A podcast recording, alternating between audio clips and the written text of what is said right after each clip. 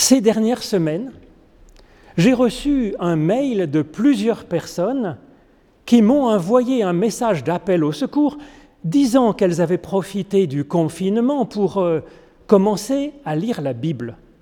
Plein de bonne volonté, donc bravo, et qu'elles sont tombées sur un os, un texte horrible. Désolé, mais c'est comme ça. Alors ces personnes m'ont appelé au secours. Deuxième bravo, car ces textes en valent vraiment la peine. Ils sont seulement, ces textes, comme une noix. Il faut d'abord casser la coquille et puis gratter à l'intérieur avant de déguster.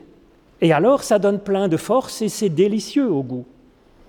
Mais si on garde la coquille avec la noix ou le texte biblique, ça passe mal. Et quand on apprend à les décortiquer, les textes bibliques sont extraordinaires de profondeur, de richesse de sens, de, nourriture pour notre foi. Alors, afin de nous nourrir aujourd'hui et de nous exercer aussi peut-être à décortiquer la Bible, je vous propose d'entendre un épisode des aventures du prophète Élisée. C'est donc au deuxième livre des rois, au chapitre 2. Les personnes de la ville dirent à Élisée, Il fait vraiment bon demeurer dans cette ville comme tu le vois, mon Seigneur. Mais seulement l'eau est mauvaise et le pays stérile. Élisée leur, dit, Élisée leur dit Apportez-moi un plat neuf et mettez-y du sel. Ils le lui apportèrent. Il sortit vers la source de l'eau, y jeta le sel et dit Ainsi parle l'Éternel J'ai guéri cette eau, et elle ne causera plus ni mort ni stérilité. L'eau fut donc guérie jusqu'à ce jour, selon la parole qu'Élisée avait prononcée. Il monta de là vers Bethel, et comme il montait par le chemin, des petits garçons sortirent de la ville pour se moquer de lui. Il disait Monte le chauve, monte le chauve. Il se tourna vers l'arrière, les vit et les méprisa au nom de l'Éternel. Alors deux ours sortirent de la forêt et déchirèrent quarante-deux enfants. De là, il se rendit au mont Carmel, et puis ensuite, il revint en Samarie. Alors je reconnais que cette histoire est très choquante. Connaissant Jésus-Christ, il est hors de question de penser une seconde que Dieu aurait appliqué la peine de mort à des gamins faisant preuve de moquerie. D'autant plus que, même si l'on prend uniquement ce texte sans connaître l'Évangile, Élisée, c'est un personnage magnifique dans ce texte. Et dans la suite, il incarne vraiment son nom. Élisée, c'est Eli Yasha, c'est-à-dire mon Dieu sauve. Il ne tue pas, par contre il bénit, il soigne et il fait vivre. Alors que faire devant un tel texte horrible? 42 enfants massacrés par deux ours sous l'appel d'un prophète. Alors on peut passer, oui. C'est une solution quand nous ne voyons pas très bien comment le texte que nous lisons pourrait être mis en cohérence avec l'amour de Dieu manifesté en Jésus-Christ. Ensuite, si l'on creuse ce texte que nous venons d'entendre, il est en réalité un texte magnifique et d'un très grand secours pour notre vie de tous les jours. Donc ça vaut le coup d'aller le creuser. Alors reprenons le début du texte qui pose le sujet.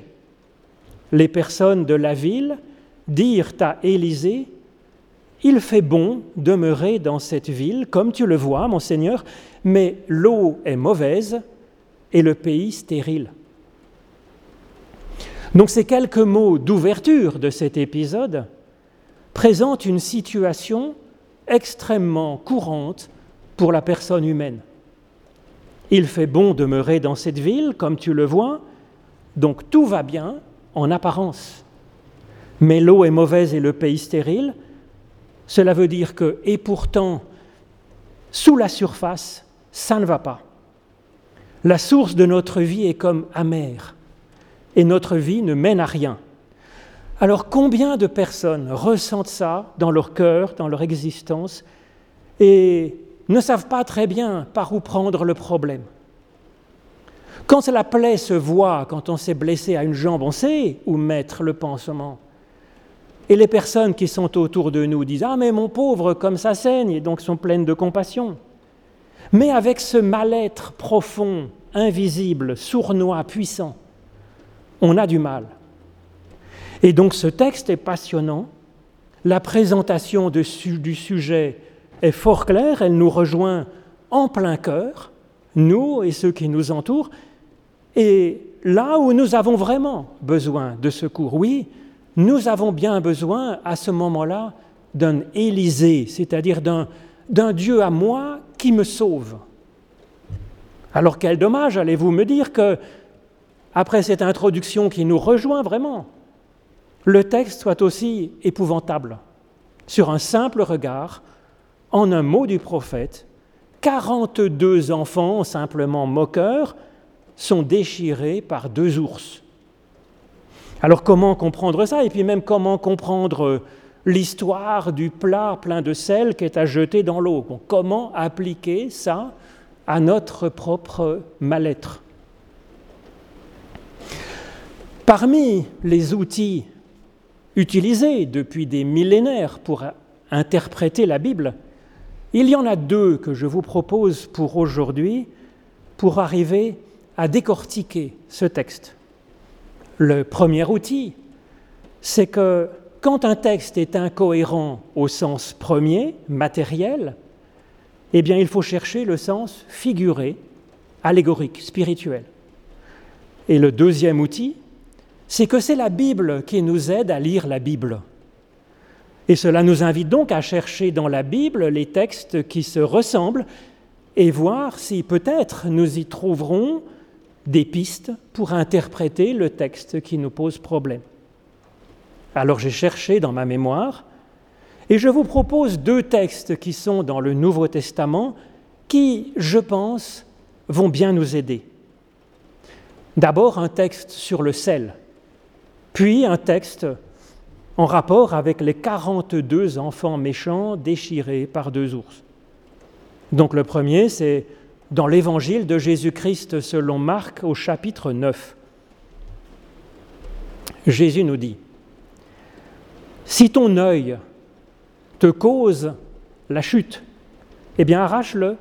Mieux vaut pour toi entrer borgne dans le royaume de Dieu plutôt que d'avoir deux yeux et d'être jeté dans la géhenne, où le verre ne meurt pas et où le feu ne s'éteint pas. Et donc, chacun sera salé de feu. Le sel est une bonne chose, mais si le sel perd sa saveur, avec quoi l'assaisonnerez-vous Ayez donc du sel en vous-même et soyez en paix les uns avec les autres. Donc après ce texte avec le sel, un texte pour euh, creuser l'histoire des 42 enfants et des deux ours. C'est dans l'Apocalypse, au chapitre 11. C'est Jean qui raconte sa vision. On me donna un roseau semblable à une baguette en me disant, Lève-toi et mesure le sanctuaire de Dieu, l'autel et ceux qui y adorent. Mais la cour extérieure du sanctuaire, laisse-la de côté et ne la mesure pas, car elle a été donnée aux nations. Celles-ci fouleront aux pieds la ville sainte pendant quarante-deux mois. Je donnerai ensuite à mes deux témoins de parler en prophète vêtus de sacs pendant 1260 jours, c'est-à-dire 42 mois. Ce sont là les deux oliviers et les deux chandeliers qui se tiennent devant le Seigneur de la terre. Si quelqu'un veut leur faire du mal, du feu sortira de leur bouche et dévorera leurs ennemis. Le langage de Jésus quant au sel est manifestement à comprendre au sens figuré, en particulier quand il nous dit Ayez du sel en vous-même. Ou bien quand il nous dit ayez du sel, comme par exemple en vous arrachant un des deux yeux qui provoquerait votre chute. Quant au texte de l'Apocalypse, il est entièrement au sens figuré, bien entendu. Et il nous intéresse pour comprendre cette histoire du massacre des 42 garçons tués par les deux ours, car le texte de l'Apocalypse présente exactement le même schéma, avec le, mal qui règne pendant 42 mois et qui est éliminé par les deux témoins. Afin de bien insister sur ces chiffres et en déployer le sens, le texte de l'Apocalypse répète même ces chiffres. Les 42 mois sont répétés avec les 1260 jours, ça fait 42 mois de 30 jours. Et puis c'est répété en ce qui concerne les deux témoins, prophètes, ils sont répétés, ce chiffre 2, en disant que ce sont aussi deux oliviers et deux chandeliers.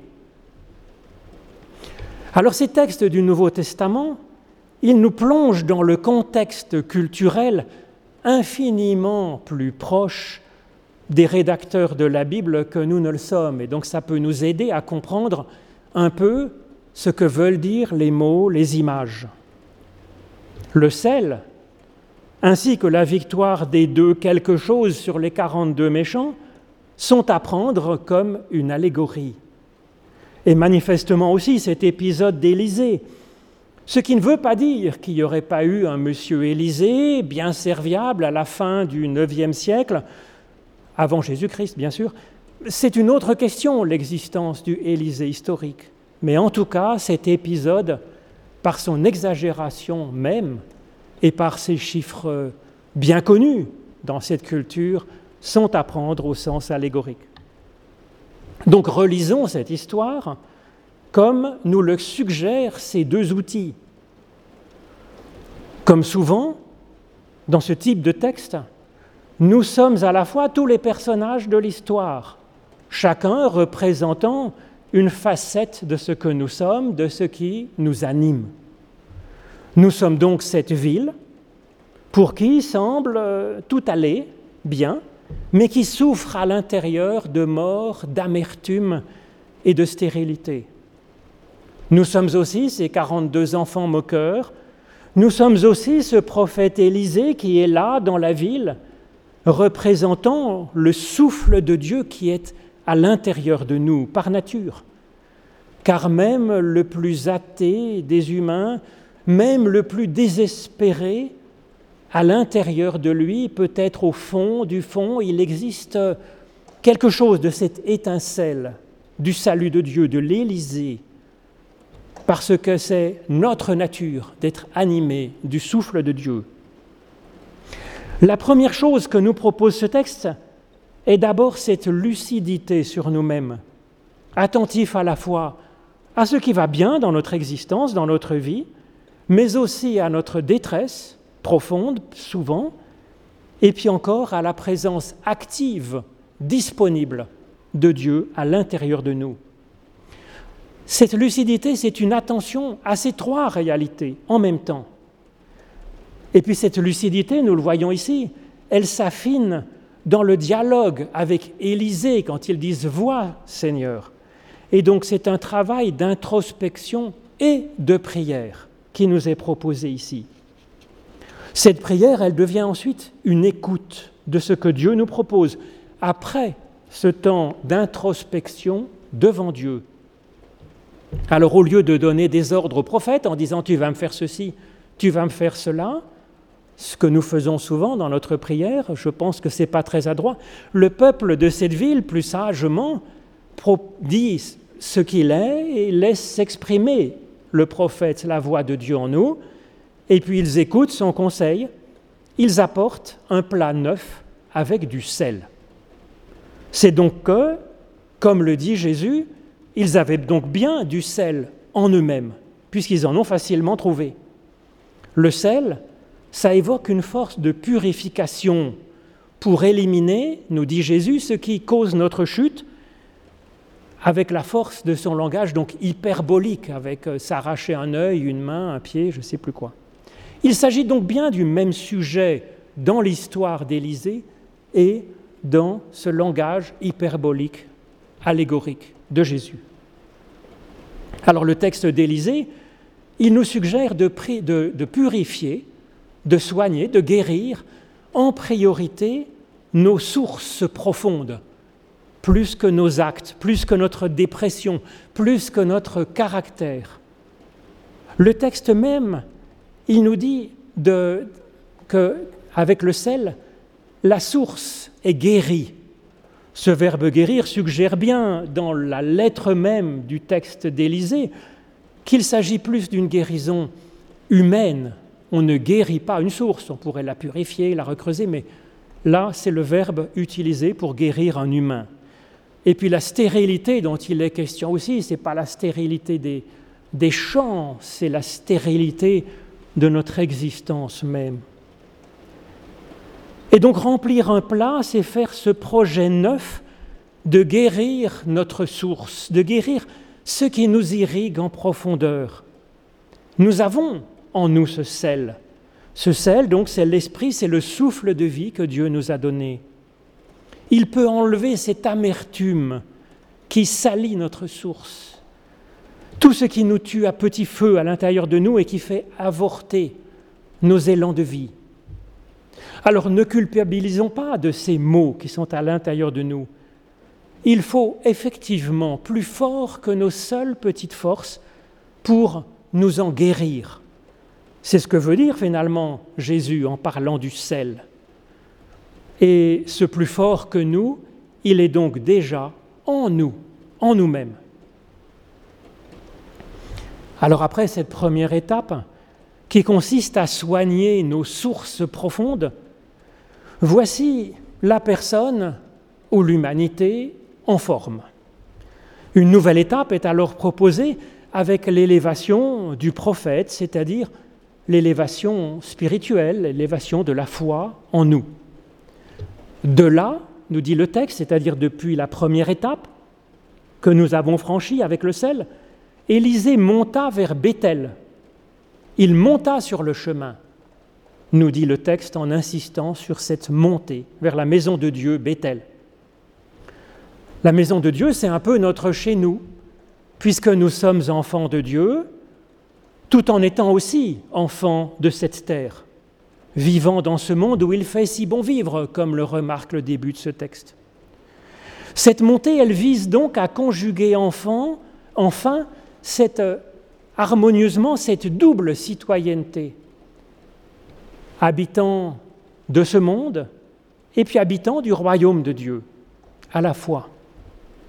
Mais voilà que dans cette montée, un obstacle frappe notre prophète. La moquerie qui vient alors dévaloriser notre montée spirituelle comme si elle était inutile et vaine. Monte le chauve. Et donc c'est encore un obstacle intérieur. Cette voix des enfants, c'est ce moi qui désespère de moi-même, qui me dévalorise, qui me fait chuter tout entier, comme le disait Jésus, dans notre élévation. À ce moment-là, écoutant cette voix, il n'est même plus Élisée, il n'est même plus un prophète, il n'est même plus humain, il n'est plus que le chauve il est identifié à sa faiblesse. Il ne voit plus que ça, et son cheminement vers le haut qui lui semble alors être une folie et une vaine prétention. 42 enfants forment donc ici un obstacle dans cette montée. Ce nombre de 42 dans la Bible est donc un chiffre remarquable. Nous l'avons vu dans le texte de l'Apocalypse qui marque le passage de la sixième trompette à la septième trompette, comme un passage du sixième jour de la création raconté dans la Genèse au septième jour de la création. Et effectivement, le 42, 42, c'est multiple de 6 et de 7, ça marque cette période trouble de transition entre le 6 et le 7. Période trouble où la création seulement vivante, la création brute, accouche d'une création bénie, inspirée par Dieu et connaissant un repos, une paix féconde. C'est de cet accouchement que parle donc le passage à travers les 42 enfants, accouchement de notre être béni, spirituel. Entre ce sixième jour et le septième jour de la création, dans la Genèse, il y a la parole de Dieu. Et c'est ce qu'évoque le chiffre 2 ici, nous l'avons entendu dans l'Apocalypse, qui n'hésite pas à détailler ce 2 qui permet de passer cette transition du 6 au 7. C'est comme deux témoins, deux prophètes, deux oliviers, deux chandeliers. Et donc c'est une source de paroles vives venant de Dieu. C'est une source de bénédiction qui est évoquée à travers l'image de l'olivier qui est souvent le Christ, le double olivier même. C'est une image aussi avec le chandelier de la présence de Dieu en nous, ce chandelier qui était au cœur du temple de Jérusalem, une source d'éclairage pour notre existence, c'est-à-dire nous donnant une liberté, une autonomie pour discerner par nous-mêmes. Et donc cette parole double, c'est comme une épée à double tranchant qui, qui ouvre une brèche, nous dit le texte, à travers les 42 enfants. Comme la parole de Dieu a ouvert une brèche à travers la mer rouge et le désert pour permettre aux Hébreux de rejoindre la terre promise. Comme le Christ a ouvert pour nous une brèche dans la mort pour entrer dans la vie avec Dieu. Les enfants, ils ne sont pas déchirés un à un par les deux ours, mais la parole permet d'ouvrir un passage, une Pâque, au milieu des 42, pour dépasser l'enfance, dépasser le petit garçon, la petite fille en nous, pour entrer dans un âge adulte, celui d'une humanité pleine, une humanité capable de Dieu, une humanité marquée par le signe du septième jour. Alors Élisée, il poursuivra ensuite son voyage, son élévation, d'abord à Bethel, puis ensuite au mont Carmel sur les traces des prodiges faits par Élie pour euh, éliminer les fausses adorations. Puis ensuite, nous dit le texte, Élisée retournera chez lui à Samarie.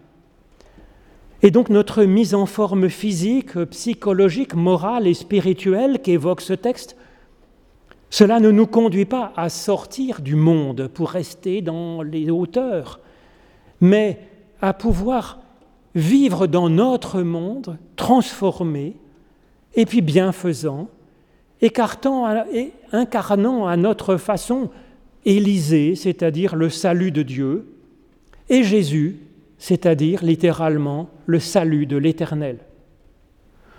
Alors la première étape, c'était ce projet de purification de nos sources intérieures, là où nous abreuvons notre être, notre espérance, notre psychologie.